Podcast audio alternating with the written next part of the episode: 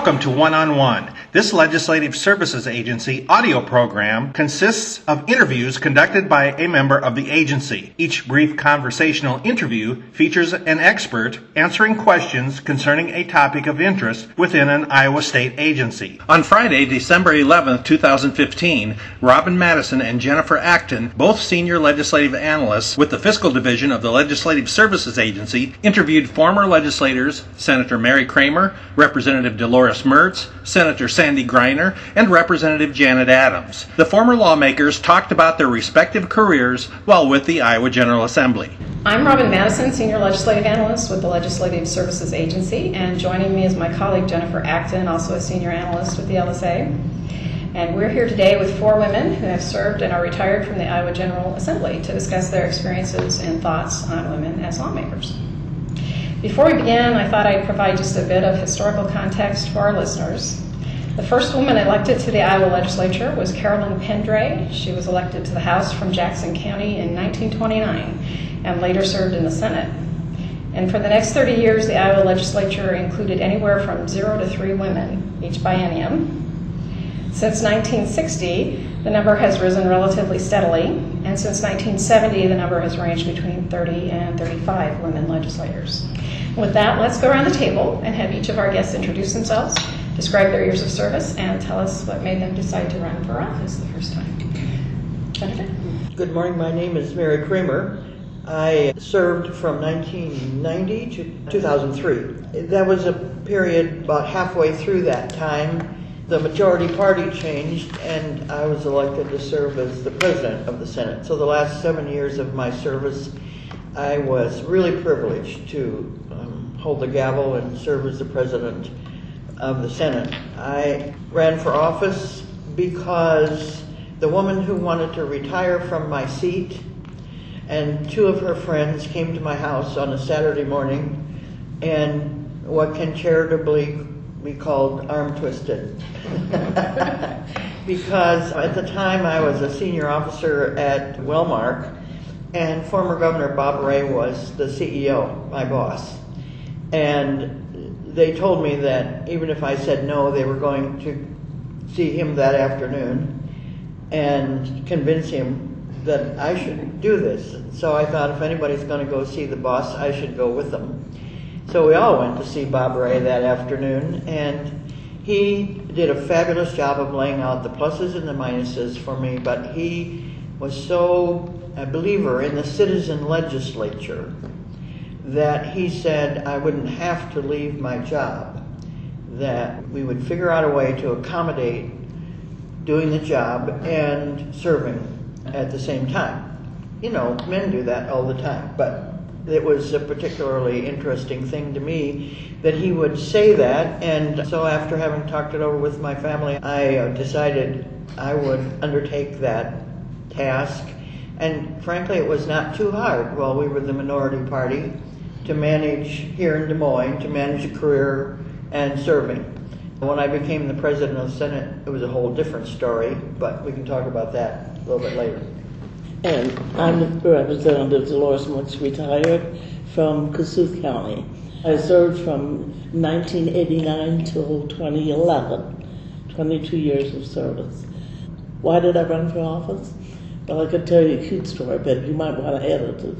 After the Iowa caucuses that year, there was a flood of statements that came back from my county caucuses. Who would you like to see run for the legislature? And my name appeared on three fourths of them. so my senator, who at that time was Senator Berl Priebe, came to me and he said, Dolores, if you don't announce at the county convention that you're going to run for state representative, I'm going to pull your pants down and paddle your rear end right there in front of that whole convention. so that was an ultimatum that I, I really couldn't risk taking. so, but I had been a county supervisor for six years, so I already was in the political field. So it wasn't so hard for me to make my decision to run. I'm Sandy Greiner from Washington County. I was first elected to the House in the election of 92. That was interesting times for sure because when I was sworn in in 93, the Republicans took back control of the House. They'd been out of power for 20 years, I believe. So it was interesting times. I think what I remember most about it was the reaction of the veteran legislators. They had been voiceless for so many years that they had an agenda they wanted to move. And I wish I had had more experience because I think that what we lived through at that time really should have been documented.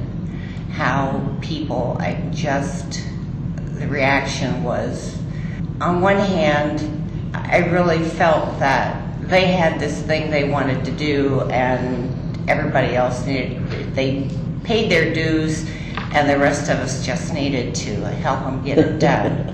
I mean, there really was that. I could name names of people that said, if you think a freshman legislator is going to do this, well, I knocked more doors than they did, but but it was fascinating because when there were differences of opinion, those differences were ironed out behind closed doors in caucus. Whatever compromises needed to be made to get a piece of legislation moved through, those compromises were made in caucus among like minded colleagues, and then amendments were drafted to suit everybody so everybody could live with it and they could move forward. And I didn't ever see that kind of compromise within a party. And maybe Dolores can speak to that at some point during the morning. But it really was fascinating to watch, and I wish I had had enough background that I could have really, because it needs to be on paper. Brent Siegrist was the floor leader at the time, and it's just so strange to me that somebody with a wrestling background, because he was a wrestling coach, detested confrontation. He would go to great lengths to avoid it. And it's just so out of character for me. I'm the mother of three sons and the grandmother of three grandsons, and some of them have wrestled. And believe me, they wouldn't want to quietly go into a room and resolve something the way Brent Siegrist did. But he was a master at it, and that's the point I want to make, that he just could bring people that were really at serious odds. He could get them at the table and lay it out there and solve the problem.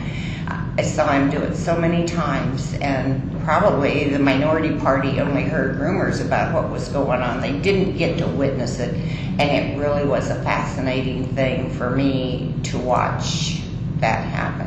Why did I run for office?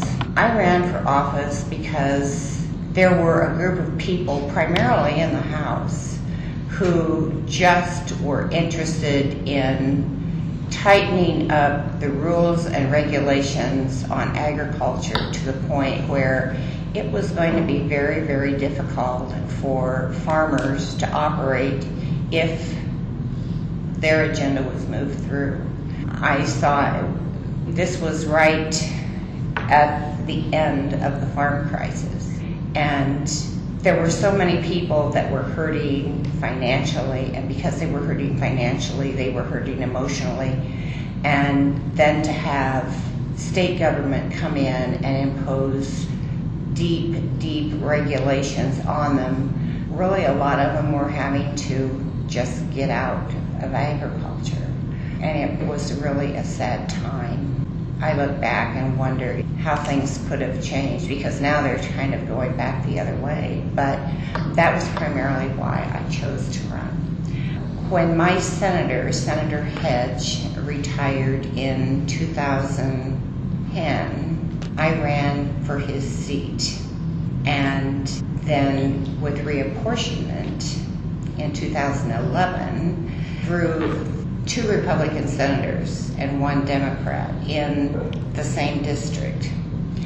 And I was recovering from whiplash surgery and was really not physically able to, and I look back now and I should have stood my ground and I should have ran. But I felt like I didn't physically have the stamina to do a primary, and it would have been a hard fought primary. I felt like I could win the general, but I just didn't have the stamina to do both a primary and a general. And as so happened, the House seat was vacant. So I just went back to the House. My friend Mary Lou Freeman was in the same situation. There was an open seat there for her. And we had a colleague, Gene Maddox, who also had an open seat that he could move to. So the three of us left the Senate and went back to the House. And really, my most treasured memories are of my time in the House. I felt like that's really where I belonged. I retired in 2008.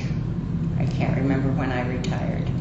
Anyway, I retired, spent two years at home, and then when the seated senator was up for reelection, she was a Democrat, and there were fellows that had announced, but I didn't see that they were going to be able to take us across the finish line. So just kind of out of the clear blue sky, I couldn't decide what I wanted to do. I was getting a lot of pressure from Governor Branstad to do it.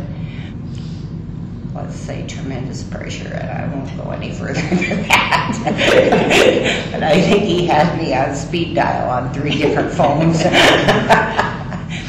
anyway, I couldn't give anybody an answer. I got everything ready and I went to bed the night before the county conventions, and I did not set the alarm.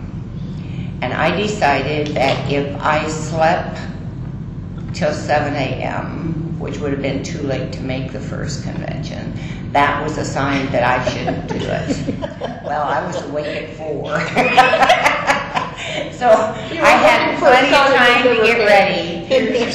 That was my sign. So I had plenty of time to get ready, so I did. I showered and got gussied up. And which is hard to do when you're retired and you're used to living in your jammies until nine in the morning. But uh, I struggled into my business clothes and off I went to the county convention and I announced that I was running and floored most everybody, particularly the fellows that uh, had already announced because they were just. The beauty of it all was is because I had already served in the Senate, I had Greiner for Senate signs and nice big ones. and so I, I mean, it appeared, it gave the appearance that I was totally organized and ready to roll. And as you all know, most of us have the ability to fake that. It looked pretty good that day when I showed up. and so there I was. But I only served one term when I went back to the Senate. My heart really wasn't in it. I just don't, I just don't operate well under Senate rules and protocol. And uh, I'm of the age I just don't take that crap anymore. don't have to. I've been retired. I want to see something accomplished. I don't want to hear rhetoric. So one term was enough for me. Representative Adams. I'm Janet Adams, and I'm from Hamilton County, and I represented a part of Webster County and part of Hamilton County when I ran. I was elected in 1996, I think. And, No, no, 86, 86, 86, 86. And it seems like a long time ago. But anyway, Dale Cochran held that seat, and he was going to retire, and we were looking for someone to run. And the man that was supposed to step up, he was the supervisor in Hamilton County, wasn't making any moves, and folks were getting kind of concerned. So I thought, they said, maybe you could do that. And I said, oh, I don't know. I'll think it's a thought. Well, the, as time went on, I thought, yeah, I could do that, not knowing what I was getting into. Of. That's always the benefit of the first time. So I went ahead then and did put my hat in the ring and did win the nomination. And at that time, I was kind of in between. We had our trucking company that we were getting. We were getting out of that trucking company, and I was going to go back to teaching, but I hadn't gotten all that lined up yet. So I was kind of in between things. Well, as it turned out, in the fall, the superintendent in Webster City was looking for a Title I reading teacher, and that was my forte. So I applied for the teaching job, thinking I probably wouldn't get elected anyway from this seat if I did run. So as it turned out, after a couple of weeks, I found out I had two options now. The superintendent was going to hire me to do this job, and I was also probably going to be the candidate for the House seat. So then I thought, now this is interesting. I wonder what the superintendent will say. This is how it comes out in the paper. So I went to talk to him, not really knowing what he would say, but thought he probably would say, well, you know, you're first year teacher. You know, this isn't going to, how are you going to do that? Well, as it turned out, he said, oh, I hope you'll do that. We can work this out. You can teach the first semester and you can be in the legislature the second semester. We need educators in the legislature. That's pretty key. It seemed as though things were kind of flowing out. All the issues I thought might prevent me from running uh, didn't turn out to be issues after all. Of course, I had some children at home. And in the election, eventually that became an issue. The first couple times I ran, it didn't. But that's kind of how I decided to run and, and how it all happened. Once you decided to run, what was the biggest change or sacrifice that you had to make? The campaign was really demanding. In I represented a part of Polk County, and my campaign coach was a legislator named Dottie Carpenter. And there were times when, rest her soul, I liked to strangle her because every day after work, I would work all day, and at 4:30 she would call and say, "Somebody is going to meet you on this corner, and you're going to door knock that neighborhood." Monday through Friday and sometimes Saturday. And the thing was, you went out after work, and when the street lights came on, you were supposed to go home. That was her rule. And, you know, the night before the election, the first time, I threw away five pairs of shoes. Ceremoniously, we had a family gathering, and my shoes went in the garbage because I'd worn them out, really. That experience, though, stayed with me forever because I had, I really felt I knew my constituents after that. And I think you have that sense in the rural constituencies much better because you kind of know people all together. But that wasn't the case in Polk. I had a very tough primary. The gentleman who lost the lottery to be the Hy-Vee CEO decided it was his seat and he was going to run for it. And so that was my first hurdle. And the second one was a gentleman who had served on the Des Moines City Council for a number of years and had a really well known and well thought of name in the city. And so I figure if I get over those two hurdles, I'm going to be okay for a while. But Dorothy and Julia Gentleman, who was my predecessor, took care of me in so many ways, and I can't thank them enough. So, 100 evenings between March and November, I gave up. But more important, as I looked back, I realized even though the company completely supported me in what I was doing, kept the job, kept moving on, the future as a business executive changed because I was no longer able to give 50, 60 hours a week to the company, which I was doing all those years before. And so I could balance it all, but and the look back, especially later after I became Senate President, because I finally went to the new CEO and said, I can't do both of these jobs. And I want to retire from the company. And he said, I got a better idea. So he handed over the foundation to me. I loved it. It was a very rewarding thing to do, but it wasn't the career trajectory that I had been on or expected. So economically, I think there were some sacrifices. I'd do it again though, and they weren't enough that I felt it was problematic for me. And I had such support from my spouse and my kids and friends around me. And it led to experiences like I got to serve as a U.S. ambassador. I never would have done that from a business platform. So it served me with a lot of exciting opportunities as well as sacrifices. Well, I had a lot of changes. Of course, I'd had that change before when my husband passed away, and my two younger daughters. I had to put both of them through college by myself, and so that was a challenging thing for me. My youngest daughter was a sophomore in college. One before her was a senior in college. The one thing I think I missed was attending a lot of the things that my daughter was in, youngest one was in college. She was a great member of the West Bend drill team, and at that time, West Bend was known all over the country for their drill team. She was captain of the drill team in college. I never saw her perform. She had the lead in the college musical. Never saw her do that. So some of those things were really hard for me, and wasn't that I couldn't do some of the things, but they were always during the week, so couldn't get there. And then when you're off, they won't have anything. They're off too. So, so I think that's one of the biggest sacrifices I had to do because I now was a breadwinner for my family, and that was hard too. And I think um, at the time that I ran, Sue Mullins was the representative from our area. And when I first served, I had all of Humboldt County, which is strictly Republican, part of Pocahontas County, part of Palo Alto County, and part of Kossuth County. That's a long ways to travel. Big travel. So it got very demanding. That was a change from being county supervisor to running for state office.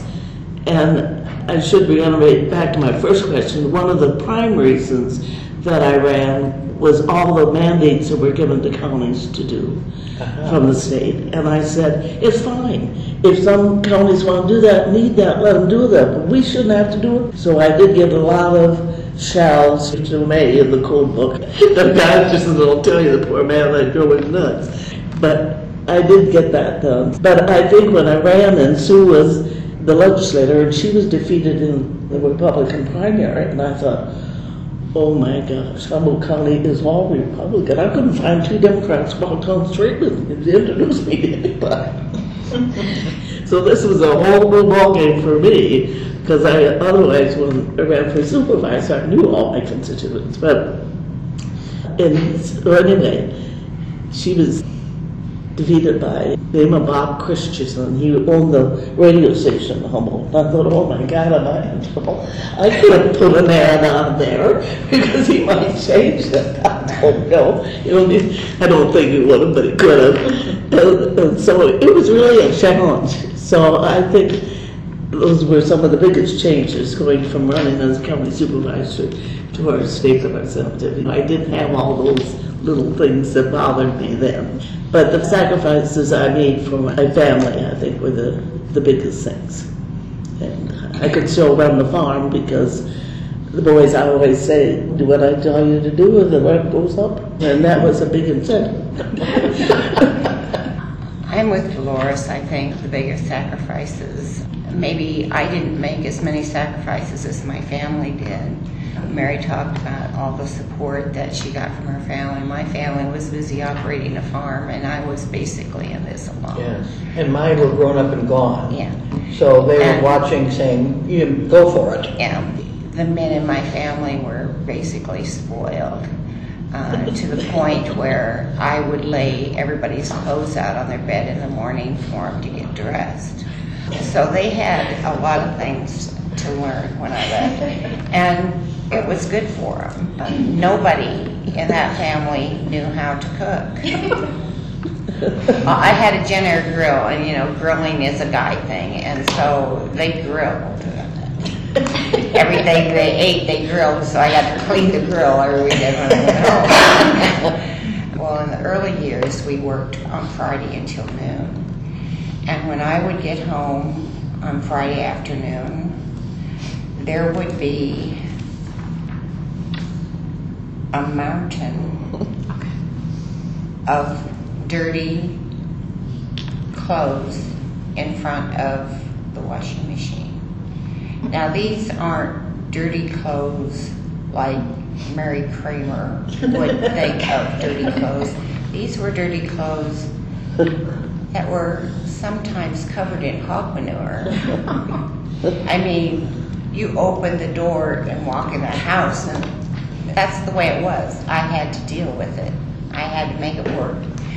Before I got to the utility room to find that mountain of dirty clothes, I had to pass by the kitchen table, which is not quite as long as this table, good sized table. And in the center of that table was a mountain of mail because nobody sorted the mail. They only carried it in, and if they like this, and when they came to something for them, they'd take it, and everything else was left. It was a challenge, but it was a challenge that I was willing to face, and I. It's a lot worse than what I'm telling you. but this is going to be documented. Just trust me. Uh, dishes in the sink with the dishwasher right beside the sink, Oh, totally empty. Um, and the food was petrified on those dishes. You couldn't put them in the dishwasher because it was too late. Uh, you had to fill the sink full of hot soapy water and just turn around and walk away and let them soak. And it was all of that on top of my constituent work and everything else that needed to be done. When you've got a district that includes three or four counties, not totally, but parts of three or four counties, that means you've got town meetings every Saturday Every of Saturday. the month. Yes. Every Saturday of the month. And so you get up and get out the door 6.30, 7 o'clock to get to your town meeting. So your Saturday is totally used up. And you get home at 1.30 or 2 on Saturday afternoon and you have a choice. Am I going to attack Mount Laundry again? Or am I just going to hit the couch? And usually I did both. I got the laundry going and then I got a quick nap before I went to Mass on Saturday night and then you go out and eat and Something I think really ought to be part of this discussion is the difference in pressure and sacrifice and time for the rural legislature versus the urban legislature. Oh, because, you know, I worked hard door knocking and all of that, but I know once a month, maybe every other week during session, I would do a Saturday morning forum. yeah. Well, it was just down the street. I wasn't See, going that's the anyplace. you know, Sometimes was- I- nobody wanted to come till ten o'clock anyway. Yeah. So it was not a big deal. The amount of travel Yeah. that, that women are required to do and that everybody is. But the thing is, I think, and I don't want to sound prejudiced about this, but I think women are so much more dedicated to getting that done. You would all have just felt terribly guilty if you didn't show up at a oh, forum on oh, Saturday. Oh, yes. Oh, oh, yeah, you just, had to go. it would like, Well- yeah, you had to go. Oh, yeah. And- Politically, if you don't show up, Yep. So, you know. And when I ran the first time, my opponent, bless his heart, was quoted in the newspaper after I won my primary. When they, the local newspaper approached him the night of the primary and said, how did he feel about running against a woman? Because a woman had never represented our part of the state before. And bless him, he said he really didn't think a woman had the stamina to serve in Des Moines. So it was my goal immediately to show him who had stamina and who didn't. I proceeded to walk 300, 127 miles from one town to the next. And all those parades you have to do. Yeah, just to prove who had stamina, and of- of course, the news releases, it was free publicity. It- One of my opponents said running against me was like running against Mother Teresa. Nobody ever said that about me. Nor I. He did not mean it as a compliment, but um, I said, I'm going to take that as a compliment. Yeah. Well, you know, the last ten years that I was there, my district was hundred and ten miles north and south, hundred and ten about this. miles east and west. Yes, Yeah. because the Districts were population large. shrunk in the rural areas, districts got bigger Yeah, to make yeah, sure there was it's one band, one just- yeah. drum for I always railroad. remember when Representative Ed Fallon said to me, Dolores, I want you to know that I walk my district every Saturday morning. And I said, well, good for you. I couldn't drive mine every Saturday. Yeah. It took time to get there and then to return it, but it Yes, was time to yes, get there. Yeah, that's yes, right. yeah. And that it was a challenge, I think. I Right. the biggest challenge I felt was being away from the family and missing the things that were going on at home. And then living in mm-hmm. Des Moines actually was another challenge because you got, Yes. got, you gotta find a place to live, you gotta get it rented just for the right amount of months and so on. And the campaigning was, as you say, horrendous. A parade every single, in fact, there would be two or three parades every single Saturday. Oh, yeah. Yeah. Because all those rural communities, every little town had a parade. Yep. So you had to figure out how are we going to get to Cameron, to Jewell, and to Ellsworth, and then get back home to do door knocking as- during the campaigning time especially. Yes. And then after you're elected, you're still expected to show up at those things. Oh, you bet you are. You know, More so so. it, it was, that, that really is a challenge because you did not have any time really for yourself. Now, my husband was very good to help out with things, but I always said women legislators needed a wife. I would watch Yes, and observe. Yes. I observed these male people, and their wives were there doing it all for them, doing the constituency work, Oh, know, lining up helpers, doing all these things, and I, and I'd go home and I'd say, I I love you dearly, but you know what? I know that I need a wife or something like that to be able to do all the things that the, the male. Uh, I used to say, in my next life, I'm going to have a wife. because, but I learned early, that my son played Little League, and they had white polyester pants. I don't You're know not what supposed to bleach statistic so you're not supposed to bleach those polyester pants right. either. So I said to him, you know, there's no magic in this. Here's the stuff. You spray it on this knee and you put it in there. And if you want those clean tomorrow, that's what's going to have to happen because I'm not going to do it. So well, my kids knew they had to do. I mean, they had always. We had seven children, Yes. so they had to pitch in. So they Yeah. were pretty well on the road to taking care of themselves as Yeah. well as. My, and my husband, being a truck driver before and owning a trucking company, he kind of knew how to handle some of those things. So I didn't have that challenge. But see, there were just a lot of other kinds of things Yes. that were out And there. it talks some more about having to live in Des Moines from Monday to Friday, because I just think with children of any age, Yes. that would be really difficult. That was very difficult. Now, they thought it was fun to be able to come down and visit every now and then. Yes. And the grandchildren enjoyed that a great deal. But you're just missing out on a lot of things. You know how what kids are. Sometimes they just need their mom. Mm-hmm. and actually, they also need their dad. So on the, about the third time when I, on the third campaign, that kept coming up that my children, you know, actually they were gone, college, way. We had two that were in junior high. But they were with their dad a lot of the time anyway, so it really shouldn't have been an issue. But it was raised and it was kind of one of those Oh, sure. background kind of Yeah, things that were always noise. there, but never would really come out to the forefront. Well, you know, I said to Berl one time, seeing what Madeline did for Berl. I Yes. said, that's what I need. Yes. His wife, he said, well, you better not, you'll never get elected again. I saw the same thing with uh, Senator Hedge and his wife. Yes. Marlene. She was just, you know, Precious. always. And the thing that I noticed more than anything else was they would have meetings in their home. Well, I couldn't have a meeting in my home because I could either clean house or I could do what needed to be done out. Outside, And so there was no, I mean, I'd have been mortified if somebody came because they'd see Mount Laundry and Mount Mayo, you know. I couldn't have people in my house for a meeting, it just wasn't gonna happen. But Arlene was so dedicated to having these little meetings at their house and doing all the constituent work, and I always said I needed a wife. All that And. Kay, of course, would respond, and he says, well, I need a husband because I need somebody to do the chores while I'm gone. I'm not sure, as conscientious as he was, he really realized what a blessing that was to a male legislator to have a spouse that, because she really had, she was right at the pulse of everything. But speaking about living in Des Moines, to me, it was the most luxurious thing I'd ever been through in my life. I mean, I shared a house with all these men, and here I was in Des Moines, and when I put something away, it stayed there. I really equated it to being at college again because everybody had their place spread out all over the metro area, and we all set our own schedules. And yet, in the morning, you get up and you go to work, or in a college student's situation, to class.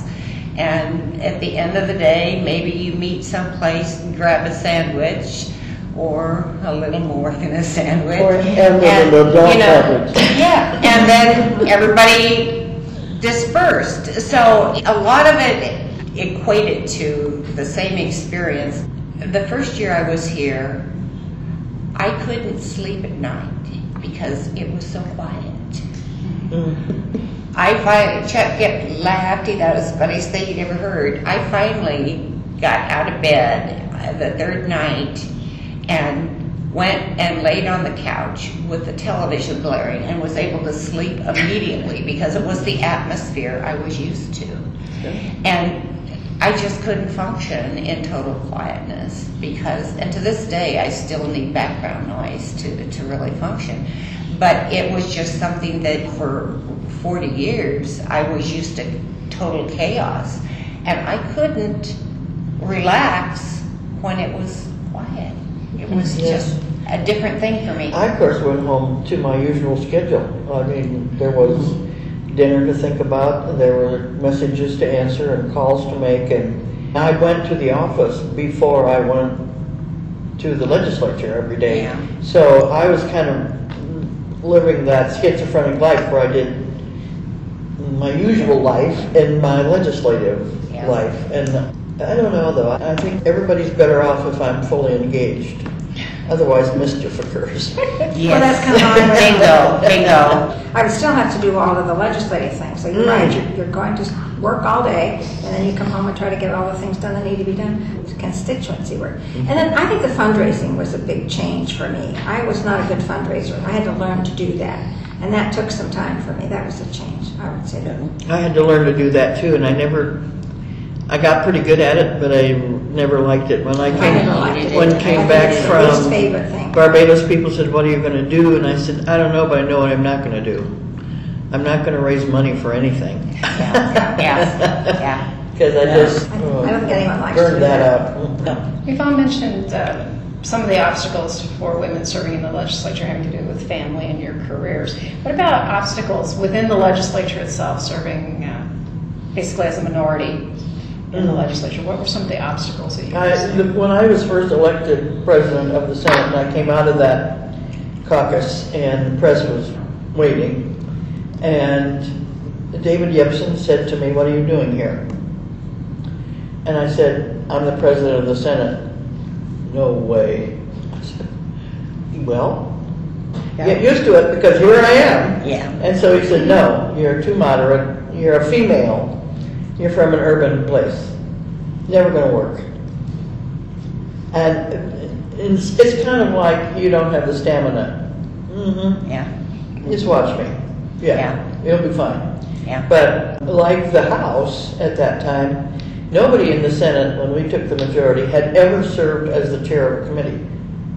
One senator was still there that had been with the party when they were previously in the majority. So it was a really steep learning curve to even figure out how to um, chair a committee and run a meeting. Nobody had ever done that before. So there was a lot of education and to be in that leadership role and say, look, you don't know how to do this. so we and we have to have it done. So how are we going to get it done? And there was some pushback Oh, from yeah. that, saying it's no big deal. Okay, let's watch you do it. Yeah. Let's do a dry run and see how it works. And that was a far bigger barrier than I had faced as a legislator serving in the minority. Uh, even though I was an assistant leader, Yeah. So you Yeah. can say that. it wasn't hard. being David Yepsen assistant. called me a backbencher. Uh, yeah. Yeah. And the interesting thing was, when the Democrats were in control, we had a large majority. So to be a member of the, of the committees was a struggle to get your voice heard, as- especially as a new. Newest people, yes. Yes, yes. And I remember that, I think it was something to do with education. And of course, I would speak up at those things, and I had things to offer. But we did have capable people in, already in those positions, in those chairs. So it was not easy to get to move through the system. yes, from a uh, I different thought that was kind of an interesting Yes. comment, that he, he defined a lot of us in. People ask me often, there was a period of time now where everybody thought I should run for higher office. And I thought, why do I want to go and face living in Washington and be a backbencher? Because you have to be, a, I mean, the way that works, you're going to be a backbencher for years Yeah. before you're ever actually able to accomplish anything. Sure. Here, and that's one of the reasons I ran, was Iowa, our problems are of a size, we should be able to approach them and find ways to find solutions. I don't know if I look at Chicago and Illinois, or if I look at some other states or cities and think, would I really have the stamina to think I could make a difference there? I don't know. But you know, I don't know that anybody ever publicly called me a backbencher when I returned to the Senate. But that was the role that I wanted. Mm. I felt like the last four years that I spent in the Senate, my role was not to push myself to the front and take a leadership position. What I wanted to do was quietly lead and teach the new members what needed to be done. I didn't need to be quoted in the newspaper. I, I was beyond that, you know? Yes, mean, I do know. so many people don't understand, but I can tell from your reaction that you do. To me, it wasn't to get credit for anything. I really felt like my goal was to prepare those new young members that were just starting their careers for what they were going to face. Maybe not this year or next year, but out there. And the time I spent with those new people sitting on the bench chatting, I really felt like those were my greatest accomplishments. And we may not even yet see the fruition of those accomplishments, but I was just felt like it was my role to encourage and sometimes stomp down the hmm I found I was more effective if I was out of the limelight. Absolutely, And absolutely. I I never never- introduced anything, I always Yeah. gave it to somebody else Yep. to introduce and brought it through, and, because it was just way, way more effective for me. even to even when I be chaired the the back committee. person. You very, think that's a woman thing, or do you think it's, I just, all of a It sudden we be, started talking about? because you know, when I, when I chaired the Environmental Protection Committee, very seldom did I ever run a bill unless somebody came to me and said, you've got to carry this for us. Mhm. You, you don't have anybody else on your committee that we feel comfortable doing. And lobbyists will do that. Sometimes leadership will do that. Yes, yes. And say, No you know, and say, we really need you to Yeah. carry this one. But under ordinary circumstances, I didn't ever assign a bill to myself. Always gave it to somebody else, give them the experience, give them whatever. I just didn't feel like it was my role. But I would watch the way my male colleagues operated their committees, and it was very different than what I was doing. But I was kind of like the mother, okay, and sometimes even called me Mother Greiner. I was boosting my little flock along and giving them the experience and getting them out there to do the things that they were elected to do. I just didn't ever feel like that was. Did you I feel didn't like it got was necessary. into your blood? Some people said, Bob Ray said to me, this will just get in your blood and you'll never be able to give it up. Never did. It was easy to give it up. Yeah, I'm totally easy, you know. Yeah, yeah. It's so easy to run around in your jammies until nine AM, you know. I didn't do that. Oh. But I did. Boy, I do, I still do. Jen, It's I just don't wonderful. think, no, I don't, couldn't say it ever got in my blood.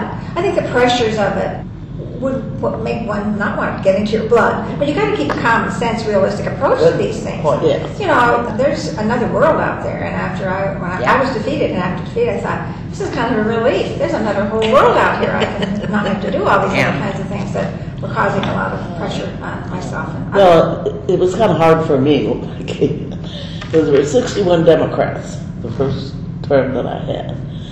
And I was kind of the rebel of the house because I was a lot more conservative than any of my Democrat people in the caucus. I probably got called back to the woodshed more than any other person. I got it a couple times like that. Yeah, and uh, so it was hard, but you know, I said to the caucus one time, there's not a person in here that ever pulled a lever or filled in the circle for me. And so I've got to look at this face in the morning, and if I've done something I know I shouldn't be doing, even though there's pressure. I remember one time we had a big appropriation bill, and we had 51 Democrats. And Tony Bisignano was chair of economic development, Tom Jochum was chair of appropriations, and Bob Arnould was the speaker. And Tony came over to my desk. He said, Dolores, I already have my no vote up there. They don't have 51 votes. And uh, he said, You can't vote for this. I said, Yes, I can. Because you shouldn't be passing this. Do you know what all is in here? I researched a lot of it. Would it cost my pain patient in a nursing home $10 more a day? No, I don't think. That's just one of the things. No. Oh, here comes Yoke. Dolores, you gotta change your vote. You can't keep that no vote up there. So I told him the same thing. Pretty soon, I looked up and I sat in the front row the whole 22 years I was there. Was this. Hmm. So I knew I had to go on the woodshed again. So I'm back there and he said, you have to change your vote. I said, sir, you just made your first mistake. Don't ever tell me I have to do something that I don't want to do because then I'm surely not going to do it. Now, I told Tony Bisignano no. I told Tom Yoker no. And I told you no. No, that's no, no, no. Which one of those three words don't you understand? I never did change my vote. No, you, well, you felt good about it, you didn't change your vote. And I wonder, and you can think about this, would they have asked you that three times if it had been one of your male colleagues? Would they have come to you with that kind of pressure